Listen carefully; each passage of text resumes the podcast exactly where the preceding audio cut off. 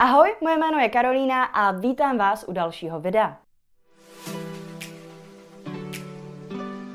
V tom dnešním chci adresovat jednu z nejčastějších otázek, kterou mi pokládají moji sledující na Instagramu nebo odběratelé tady na YouTube, a sice v čem začít podnikat. Možná už víte, že zaměstnání pro vás zkrátka není, chcete být vlastním pánem nebo paní, usiluje to o finanční elokační svobodu, ale stále se lámete hlavu nad tím, co tedy začít dělat. Pokud se takhle cítíte, první věc, kterou vám chci říct, je ta, že je to normální. I já sama jsem chtěla podnikat dlouho předtím, než jsem začala, a cestou ke svému úspěšnému podnikání udělala spoustu chyb a omylů. Takže vám zkusím dát pár jednoduchých tipů nebo triků, které vám, doufejme, pomohou najít to vaše. Ještě předtím vás ale poprosím, jako ostatně vždycky, o like tohohle videa. Uspokojíme tak tajemné bohy YouTube algoritmu a moje videa tak uvidí více lidí, takže předem díky moc. Tak, bod číslo jedna. Něco prostě udělejte. Házejte zkrátka, jak se říká v angličtině, spaghetti at the wall. Házejte špagetama o zeď, dokud se něco nepřilepí. Já sama začala pracovat jako prodavačka v Zaře, pak jsem dělala na recepci v coworkingu, potom jsem ve stejné firmě začala pracovat jako social media manažerka,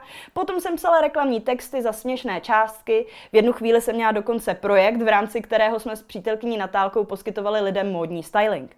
Tohle všechno mě postupem času dovedlo až k jak na reklamu a sítě, ale nebýt těchto předchozích zkušeností, nikdy bych se k tomu, co dneska dělám, asi ani nedostala. Dalo by se říct, že jsem uspěla až tak na pátý až desátý pokus a troufám si tvrdit, že vám se realisticky může podařit to samé. Možná dokonce uspějete dřív, ale to byste se ze svého prvního pokusu, tedy vaší současné brigády, zaměstnání nebo čehokoliv, co zrovna teď děláte, museli posunout konečně dál. Druhý bod je, nesnažte se znovu vynalézt kolo. Chápu, že chcete být další Uber, Rohlík.cz, Fit Kitchen, Alza nebo nějaká podobná firma, která jako první nebo alespoň druhá začala u nás nebo v zahraničí dělat něco, co považujeme za nové a revoluční.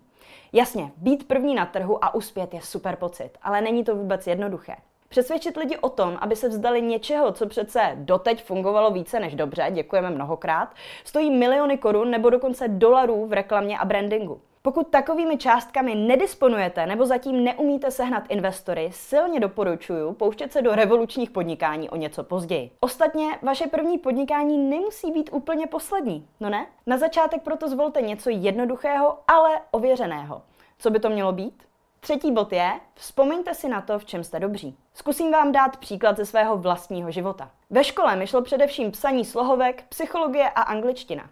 Mohla bych tedy být například překladatelkou, lektorkou angličtiny, psycholožkou nebo spisovatelkou. Ale pozor, za čtvrtý, myslete také na profit a na náklady. Všechno, co jsem vyjmenovala, jsou fajn možnosti, ale pokud se zamyslíme nad tím, co je high ticket skill neboli dovednost, která má potenciál vydělávat nejvíce peněz, pokud je tohle naším cílem, změnila bych své volby na tvorbu online kurzu angličtiny, soukromou terapeutku nebo na copywriterku. Obojí je dost podobné a obojí souvisí s dovednostmi, které mi jdou, ale například copywriterka si v krátkém časovém horizontu rozhodně průměrně vydělá více než spisovatelka. To je asi jasné.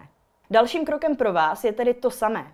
Vzpomeňte si na to, v čem jste dobří a zamyslete se nad tím, jaké obory vaše znalosti nebo schopnosti využívají. Pokud máte preferenci, vyberte si to, co by vás bavilo, i kdyby vám to mělo přinést méně peněz.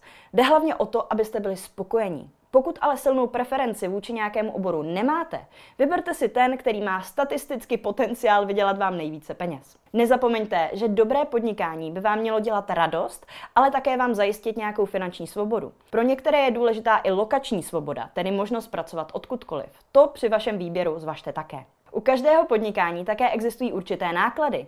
Někdo, kdo pracuje ve stavebnictví, může ročně vydělat i desítky milionů korun, ale nezapomeňte, že musí také platit materiál, nástroje, cesty dodávkou, kontejnery, zaměstnance a tak dále.